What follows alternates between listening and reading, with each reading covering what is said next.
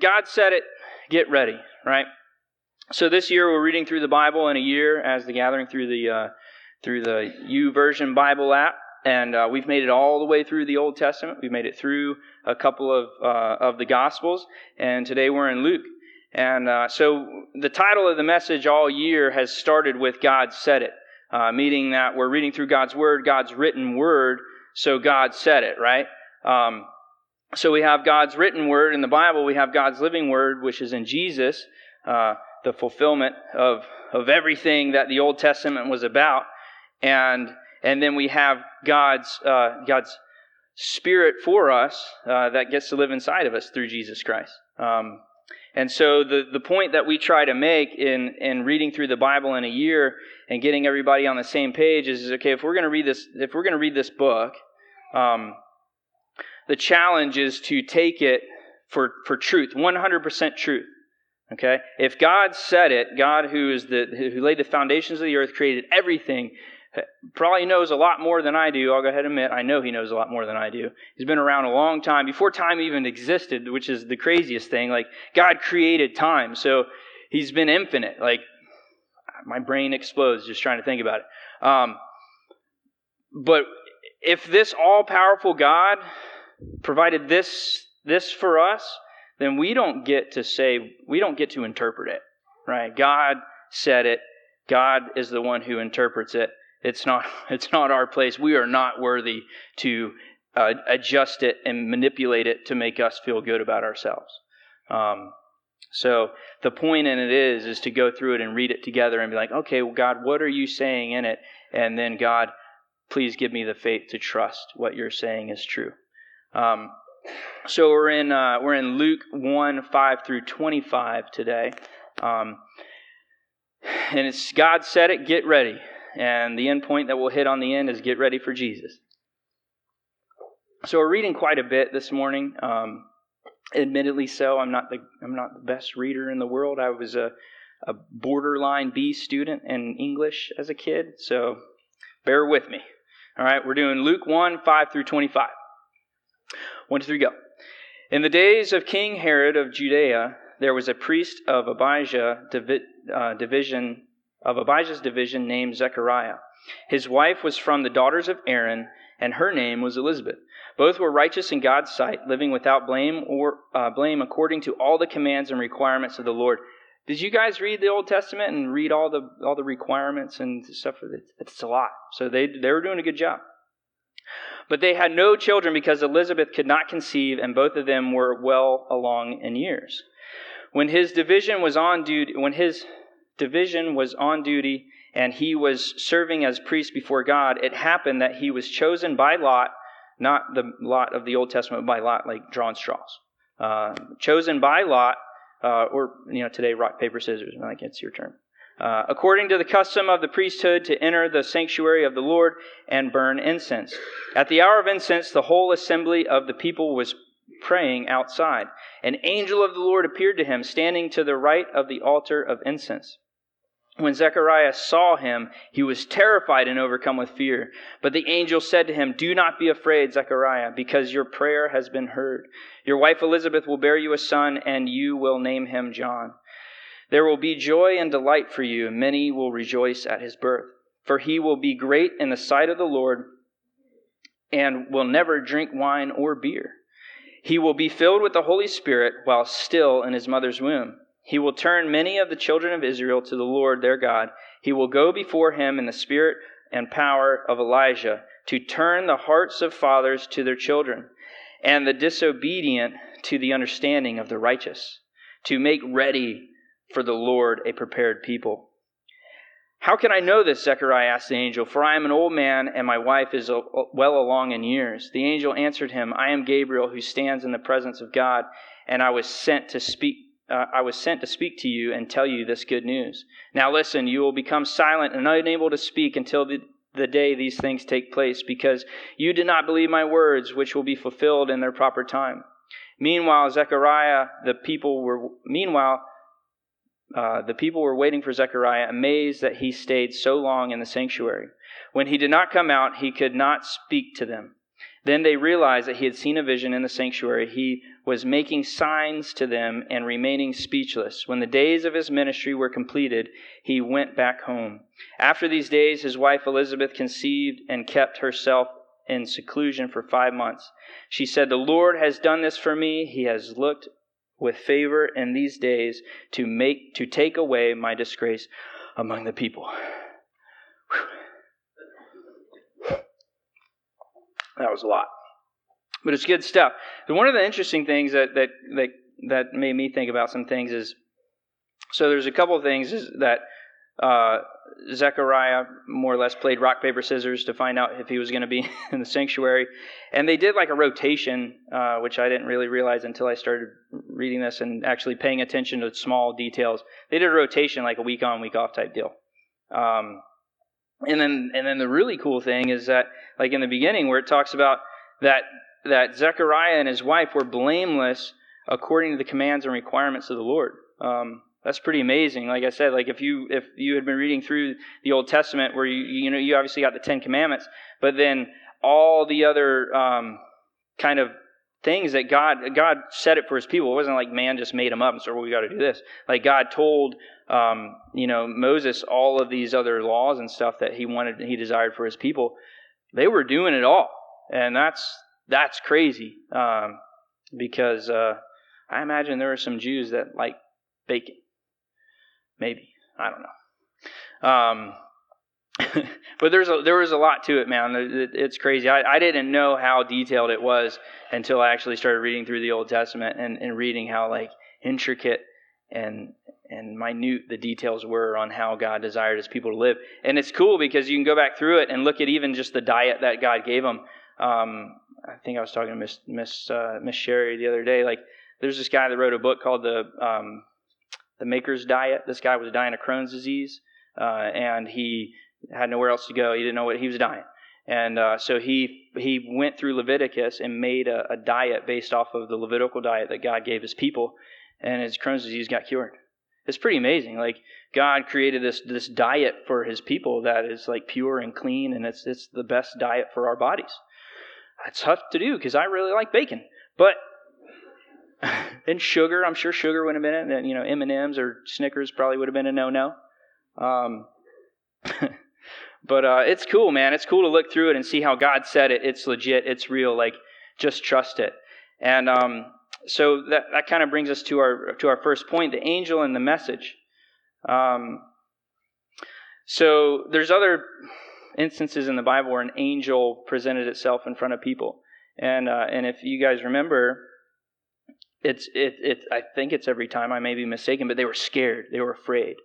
Um, you know, I don't know if it was necessarily because of just the presence of I don't know if it came in if the angel came in and a loud noise, if it was just super bright. Uh, a friend of mine who's a lot smarter than I am said that he was probably to our eyes scary looking. You know, not like but but like powerful looking. You know what I mean? Not not scary like demonic, but just powerful. You know, and uh, adorned in all these crazy jewels and and, and and and armor and like all this kind of stuff. And you just show up and you're just like, here I am, and it just be like, whoa, what in the heck's happening? Um, you know, so we don't really know, but but that happened. You know, the angel of the Lord showed up, and and he had this message for him, and. Uh, and and and the angel said, "Do not be afraid, because you're going to have a son." and this son's going to come and he's going to path the way. This was already prophesied before in the Old Testament that there would be somebody that would come before the Messiah and would kind of pave the way. And so he was telling him that, hey, you guys, you and your, your wife are going to have a son, and and he's going to be the one that that the, this Elijah that is going to come and and pave the way and you know have and if we keep reading you know does the baptism of repentance and you know all this kind of stuff and uh, and the crazy thing is is that God's angels get questioned a lot, and God God gets questioned a lot. Have you guys noticed that? Like in the Bible, this you know, there's obviously this this again, I don't know exactly what it looked like, but this obviously overwhelming kind of figure showed up in this dude's life and said, "Hey, this is going to happen." And you're like, "Are you sure?" Like, like yeah, I'm pretty sure. Um, like, but I, you know, I wonder if that's how I would be. You know what I mean? Like, but this is a, I mean, this is a pretty crazy story. Like, you know, I know there's a lot of elderly people in the room, but these two people were old, it says. More or less, they were old. You know, so imagine some of y'all that are, you know, I don't know how old they were, it doesn't say, but, you know, uh, some of y'all that are maybe in your 70s and 80s or whatever, and this angel's up and says, Y'all are going to have a baby. You're like, yeah, right, dude. Are you kidding me? Like, no. No way. Um, you know, I'm just thinking in my brain, like my mom and dad, uh, they're they're in 70s plus. You know, so like I guess put myself in their shoes. If if an angel came up to my dad and was like, "Hey, y'all are have a kid," and I'm like, "What? You're crazy. I don't know what this is about." But um, but it happened. It's in God's word, and so it's like it's just I don't know, man. It's it's weird to think about because uh, at least I haven't experienced anything like that. Um, but the interesting thing to me that that stuck out to me was that people were always surprised to see the angel and terrified, and um, so that just got me thinking about all those kinds of things. And um, and then so that kind of folds into the next uh, point is the priest and the promise. You know, so we read through who Zechariah was and how he was uh, he was a priest on rotation. They were on rotation, right? And um, and there was a promise made to him. Uh, the promise was that you know even though they were they were advanced in age, that they were going to have a son. And uh, and and the angel went on and told him everything about it. And um, the cool thing is is that that God gives us promises even today. Like a lot of the promises that we read about in the Bible, those are applicable to our lives today. Right? So uh, my question, my challenge to you guys is like are you spending time uh, in the Word to read about all God's promises? Uh, because a lot of times that would, you know, like Zechariah was like, no way, dude, I'm not having a kid. You know, so how many times, like, uh, do you have something in your brain, like a concern or a care that you have, that, that you're saying there's no way that'll ever happen, you know, but, but what, is, what does God's word say about those things, right? And so it's important for us to read through them because God doesn't lie. If God made a promise, He's sure going to keep it. Um, you know, like uh, feelings of, of being alone. And I think everybody goes through stages of feeling like being alone. Uh, Jesus' promise before leaving his disciples was, I'll be with you until the end of age. Uh, I think that's applicable to us. You know, He is with us until the end of age, even in the days where we feel like we got nobody else. You know, maybe we feel like we've been abandoned. Maybe we've done some things that we regret, and we've put ourselves in a situation where we feel, where we feel isolated. The cool thing, the promises of the, the never ending grace and love of God is that we can always repent and turn back to Him, and He's with us until the end of age. That's awesome. You know, that's just one of many, many, many promises that there are in the Bible. Um, so, do you think about those things? Do you think about promises that God has given us? Um, do you guys have have you spent time in prayer and seeking God to to see what He has to say about things? And if you haven't, that would be the challenge. You know, take the time. God, God's a loving God. He listens to us. He hears our prayers. That's another promise. He, he, he hears us. Um, so take that time. Third point, the question and the sign. Again, the crazy thing is, is that this angel shows up and he questioned, he, he, he questioned, he doubted, right?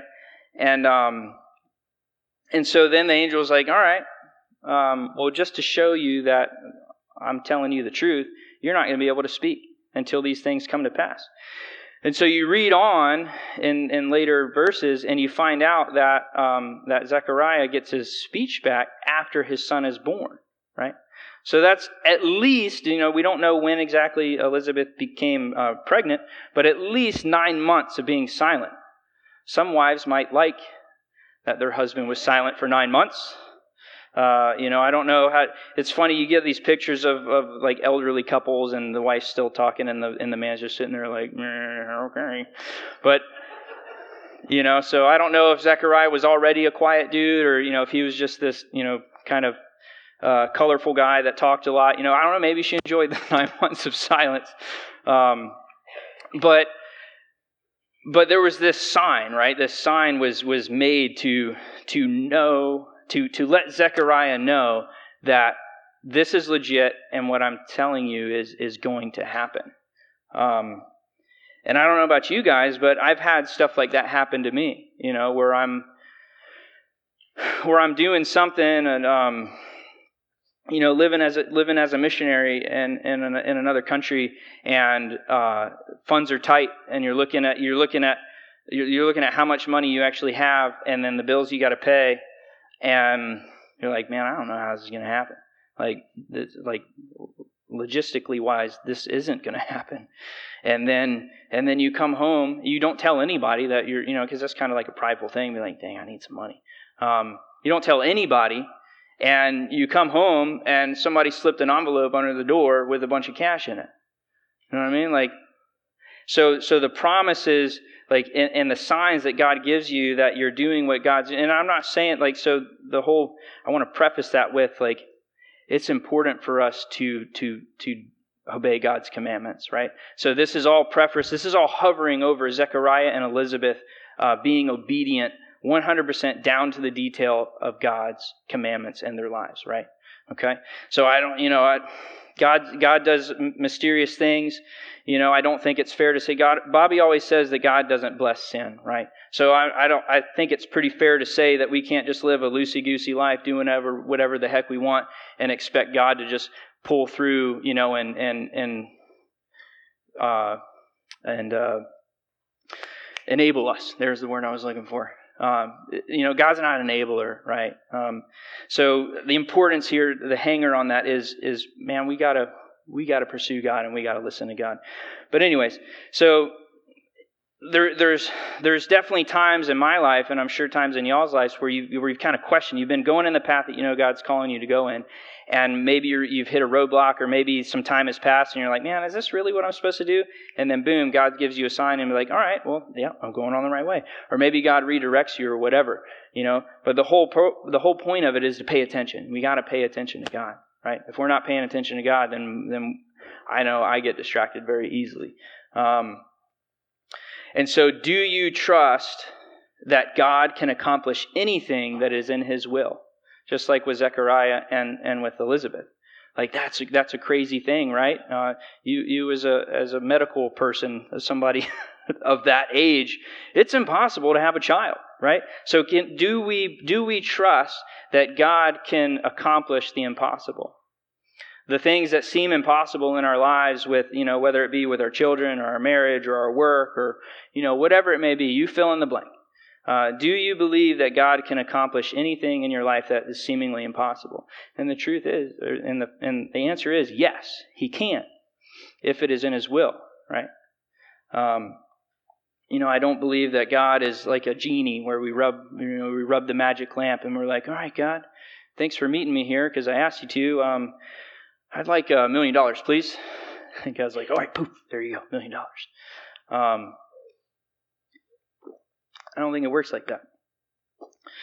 Um, you know, but do you believe that if you're walking in His will, like Elizabeth and, and Zechariah, where they, they were faithful in their obedience to God, that they will, that God will honor them and that He will accomplish what He wants to? You know, it, it alluded that that Zechariah. I imagine so. Um, so in the Jewish culture, it seemed like, and, and it is, I think it's maybe kind of lost today. Um, but having and having children and you know having somebody to pass on the, the family name, you know, used to be a huge deal. Um, I don't know if that's a huge importance these days, um, but or you know why most people have children. But it seemed like back in the day, like in, in biblical times, like having kids, especially having sons, was like the big deal. And if you couldn't have children, then, then it was a disgrace, right? There was something wrong with you.